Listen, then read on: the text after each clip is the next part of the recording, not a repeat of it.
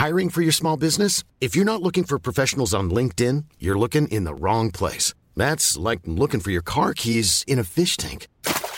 LinkedIn helps you hire professionals you can't find anywhere else, even those who aren't actively searching for a new job but might be open to the perfect role. In a given month, over 70% of LinkedIn users don't even visit other leading job sites. So start looking in the right place. With LinkedIn, you can hire professionals like a professional. Post your free job on linkedin.com slash people today. Ang episode na ito ay hatid sa inyo ng Konsulta MD. Sa Konsulta MD, maaari kang magpakonsulta sa mga lisensyado at mahuhusay na doktor sa pamamagitan lamang ng pagtawag o pag-text gamit ang inyong telepono. Ang kanilang linya ay bukas rin 24-7 kaya't hindi mo na kailangang maglaan ng oras upang makakuha ng medikal na opinyon galing sa doktor. Siguraduhin i-download ang Konsulta MD app na matatagpuan sa Google or App Store. Makinig rin sa aking episode ngayong araw para sa pagkakataong manalo ng Konsulta MD vouchers. Hello? Hello? Podcast Network Asia. Isang paalaala. Ang susunod na kabanata ay naglalaman ng mga salita at pahayag na maaaring magdulot ng takot, pangamba at pagkabahala sa mga nakikinig lalo na sa mas nakababatang gulang. Huwag magpatuloy kung kinakailangan.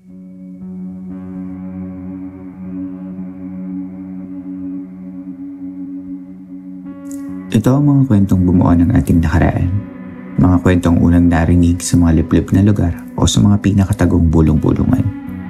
Dito ay pag-uusapan natin ang mga kwentong kababalaghan at misteryo na humalo sa kultura, kasaysayan at kamalayan nating mga Pilipino. Ang ating campsite ay isang safe space at bukas para sa lahat ng mga gustong makinig o kahit gusto mo lamang tumahimik at magpahinga. Ako po ang inyong camp master. At ito, ang Philippine Campfire Stories.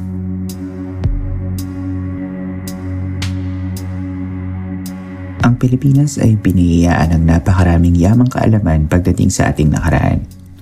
Bagamat hindi ito naisaalin sa ating mga naisulat na kasaysayan, ang ating panindigan ay naipasa-pasa sa pamamagitan ng salita, mga kwento na siya namang naging kaalamang bayan paglipas ng maraming taon. Isa sa mga pinakatanyag na bahagi ng ating mga kwentong bayan at mga alamat ay ang mga engkanto.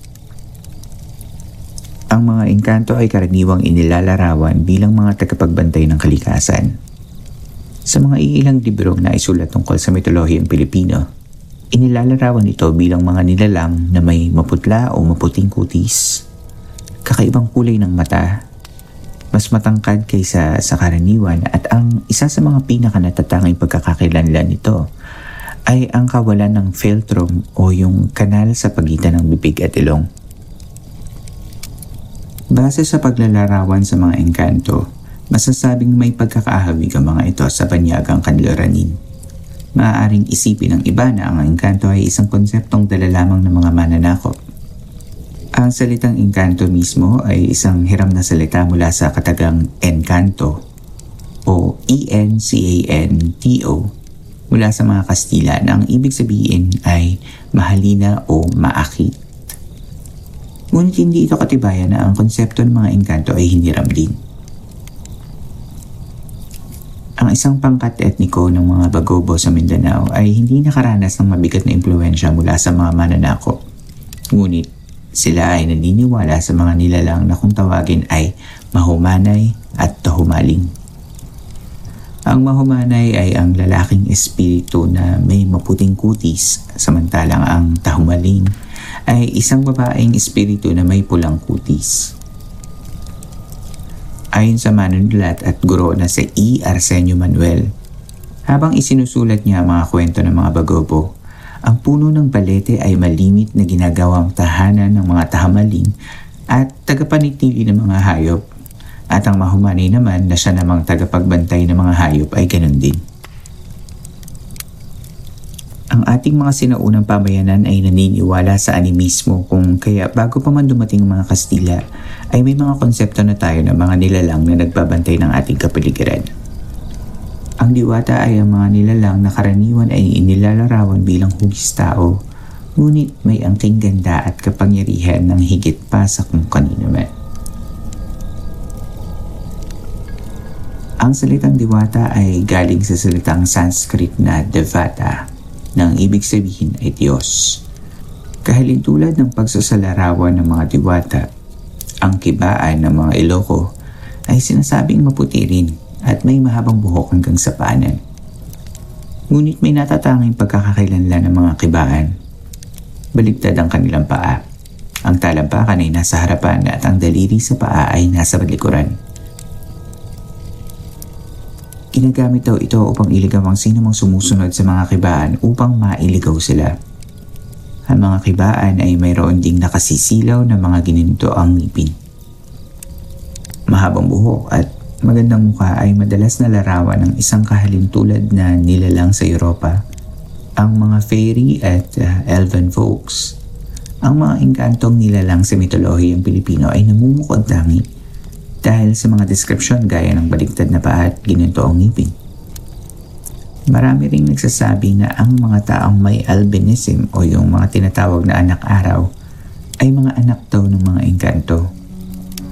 Dahil sa kakaibang kulay ng kanilang kutis at buhok na marahil ay bago sa paningin ng mga naunang tao ay naidiin nila ang kanilang sitwasyon sa mga mahiwagang nilalang kaya ng engkanto. Hi campers! May pamahiin ng ating mga nakatatanda na magsaboy ng asin sa paligid ng ating mga tahanan upang malabanan ng sakit gawa ng masasamang elemento o espiritu. Wala namang mawawala, di ba? Pero kung naglagay ka na ng asin at nakaramdam ka pa rin ng kakaiba, mayroon ng makabagong paraan upang kumonsulta sa inyong doktor. Ang Konsulta MD.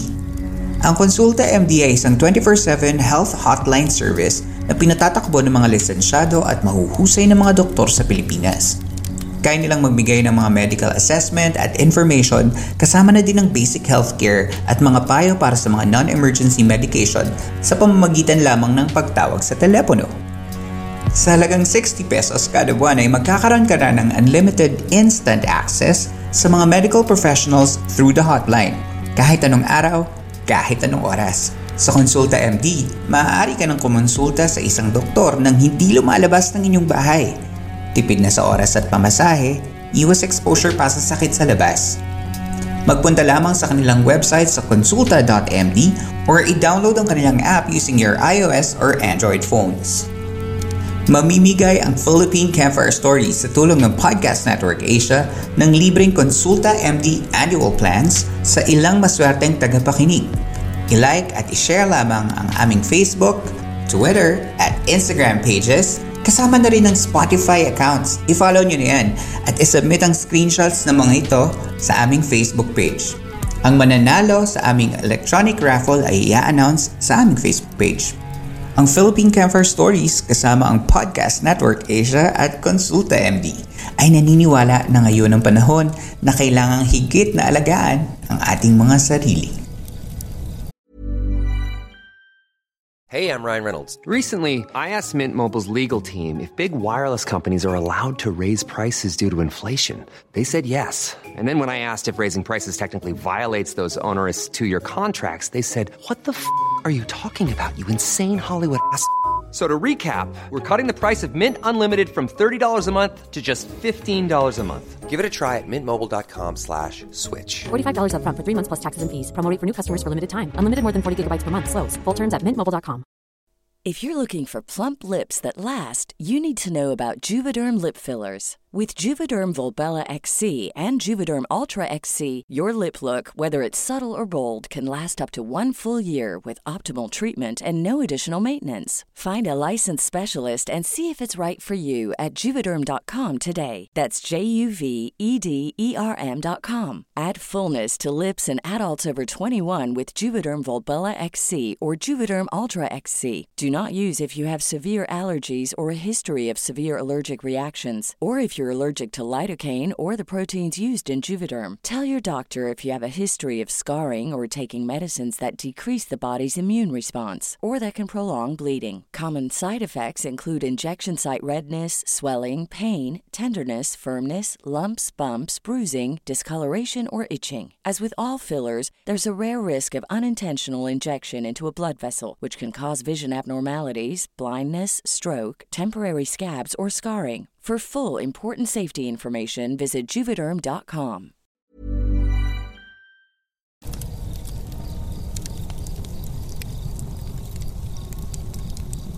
Ang mga engkanto ay sinasabi ding may taglay na kapangyarihan, gaya ng mayamang kaalaman sa maraming bagay at kalikasan, kasama na ang mga nasasakupang kakahuyan at mga hayop. Sa librong Creatures of Philippine Lower Mythology, ang mga aghoy sa Leyte na siyang katumbas ng mga engkanto. Sa librong Creatures of Philippine Lower Mythology, ang mga aghoy sa Leyte na siyang katumbas ng mga engkanto ay kinaibigan di umano ang ina ng isang nagngangalang Virginia Taglukop at kinatok ang kanilang pintuan upang tawagin siya palabas. Humuni at sumipol at nagsihagikikan ang mga aghoy upang mapukaw ang atensyon ng ina ni Taglukop. Inalok ng mga aghoy ng halamang gamot at bungang kahoy hanggang makumbinsi nila ang ina ni Taglukop na makipagkita isang araw sa bukid bago magbukang liwayway. Kinuha ng ina ni Taglukop ang mga handog ng mga aghoy sa kagustuhan ng mga ito na gawin siyang manggagamot. Ngunit nang abutan ang babae ng botelya ng naglalaman ng langis at halamang gamot, ay bigla itong natakot. Naalala niya mga kwentong narinig niya na ang lahat ng mga nakikipag-ugnay sa mga nilalang mula sa ibang daigdig ay mayroong nakaambang hindi mabuting kapalit.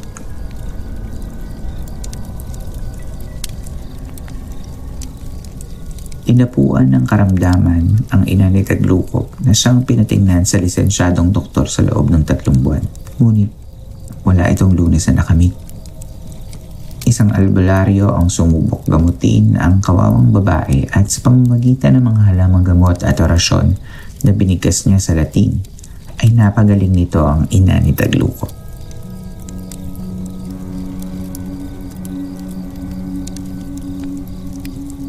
Ating pagbabalik, pag-uusapan natin ang ilan sa mga kwentong engkanto na sumilip sa kaalamang bayan ng makabagong panahon.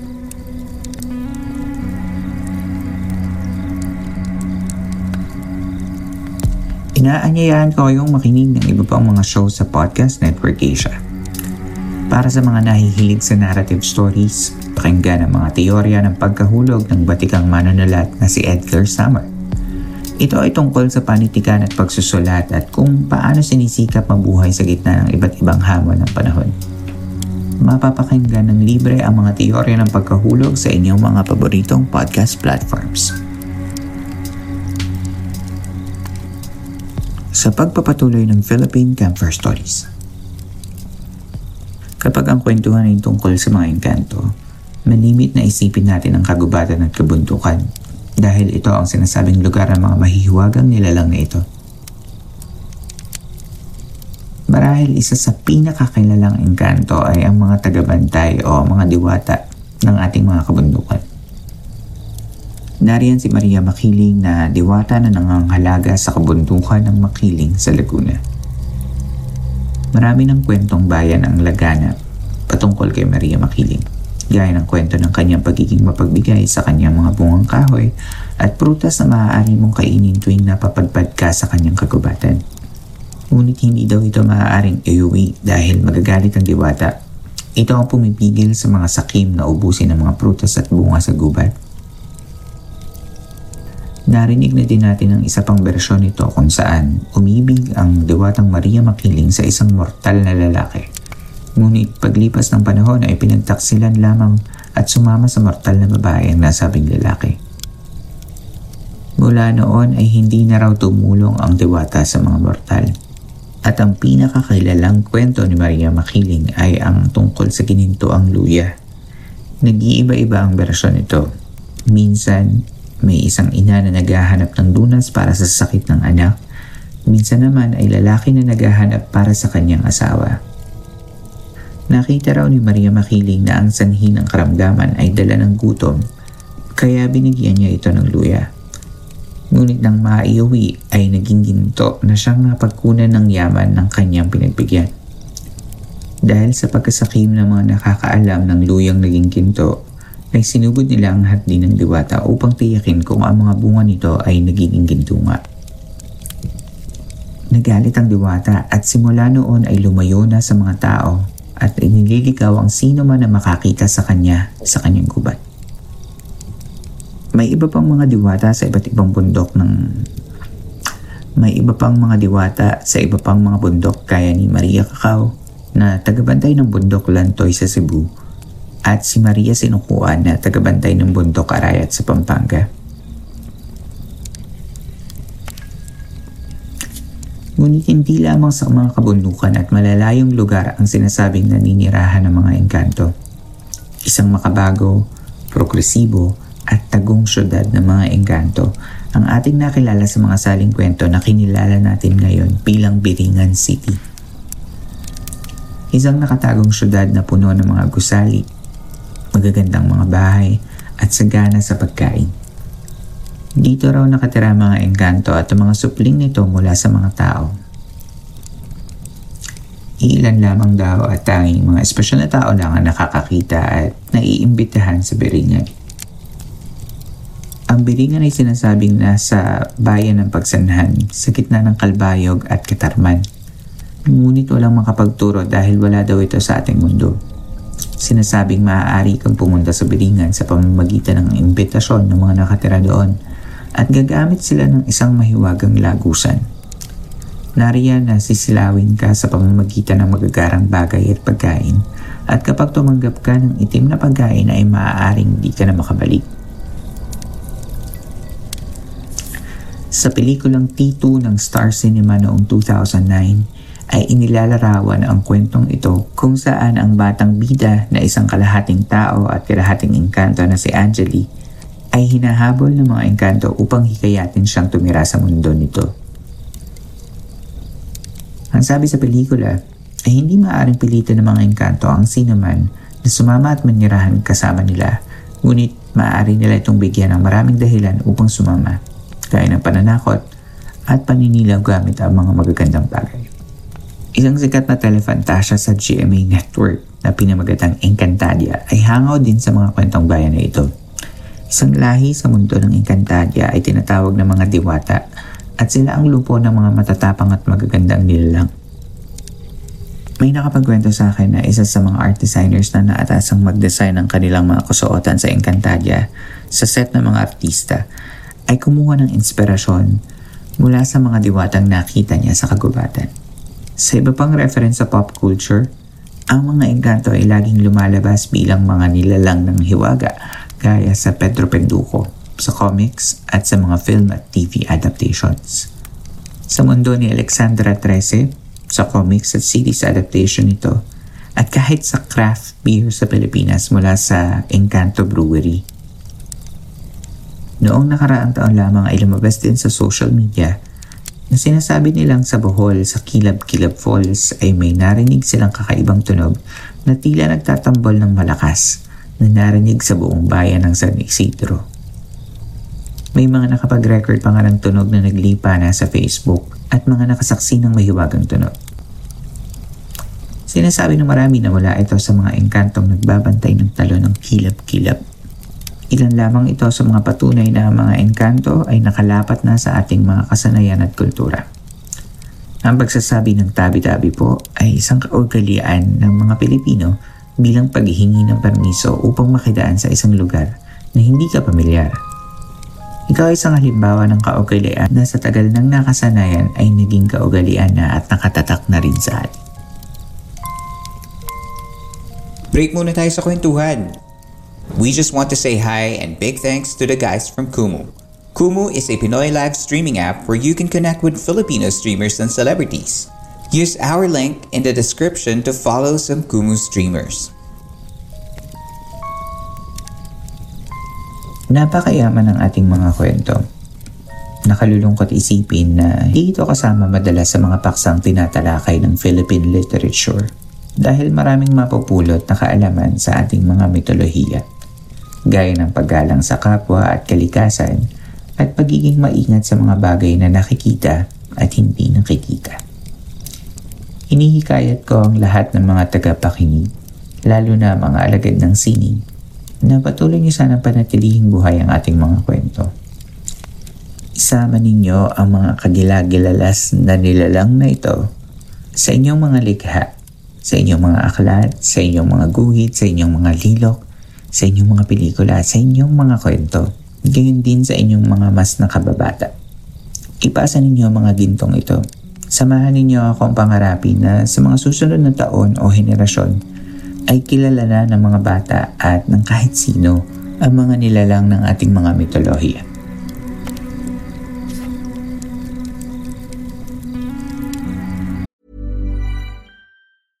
Even when we're on a budget, we still deserve nice things. Quince is a place to scoop up stunning high-end goods for 50 to 80% less than similar brands. They have buttery soft cashmere sweaters starting at $50, luxurious Italian leather bags, and so much more. Plus, Quince only works with factories that use safe, ethical, and responsible manufacturing.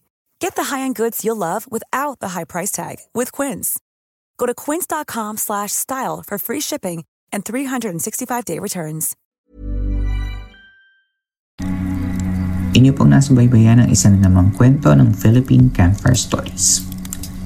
Sana ay nakatulong kahit panandalihan ang pakikinig ninyo upang maipahinga ang inyong mga sarili laban sa mga problema at hamon sa labas ng campsite na ito.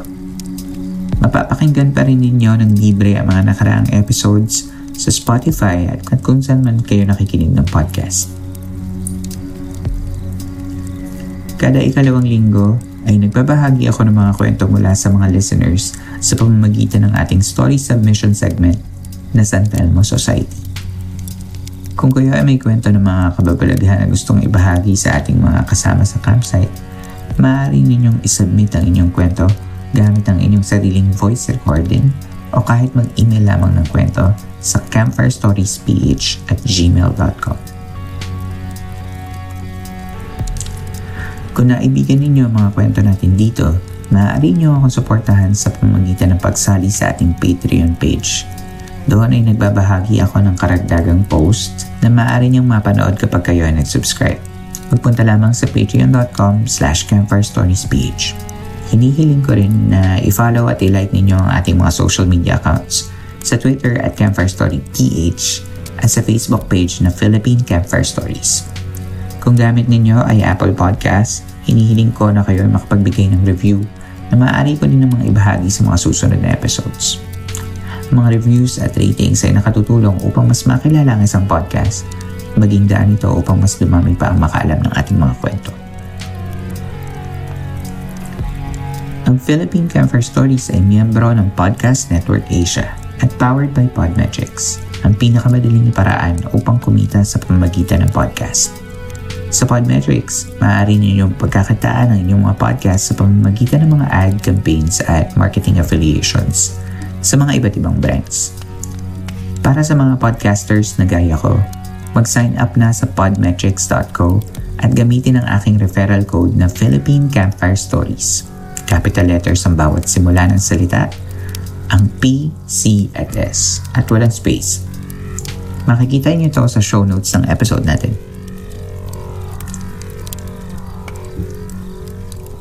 Kung nais ninyo makipag-collaborate para sa marketing ng aming programa, magtungo lamang sa advertiser.podmetrics.co at hayaan yung tulungan namin kayong maipahayag ang inyong mga produkto at serbisyo sa ating mga listeners. Nais kong tulungan ang mga tatak at produktong Pilipino dahil naniniwala ako gaya sa mga kwento natin sa Philippine Camper Stories, mahusay ang tatak lokal. Muli, maraming maraming salamat po sa pagbisita ninyo sa ating campsite. Hanggang dito na lamang po tayo ngayong gabi. Hanggang sa susunod nating kwentuhan.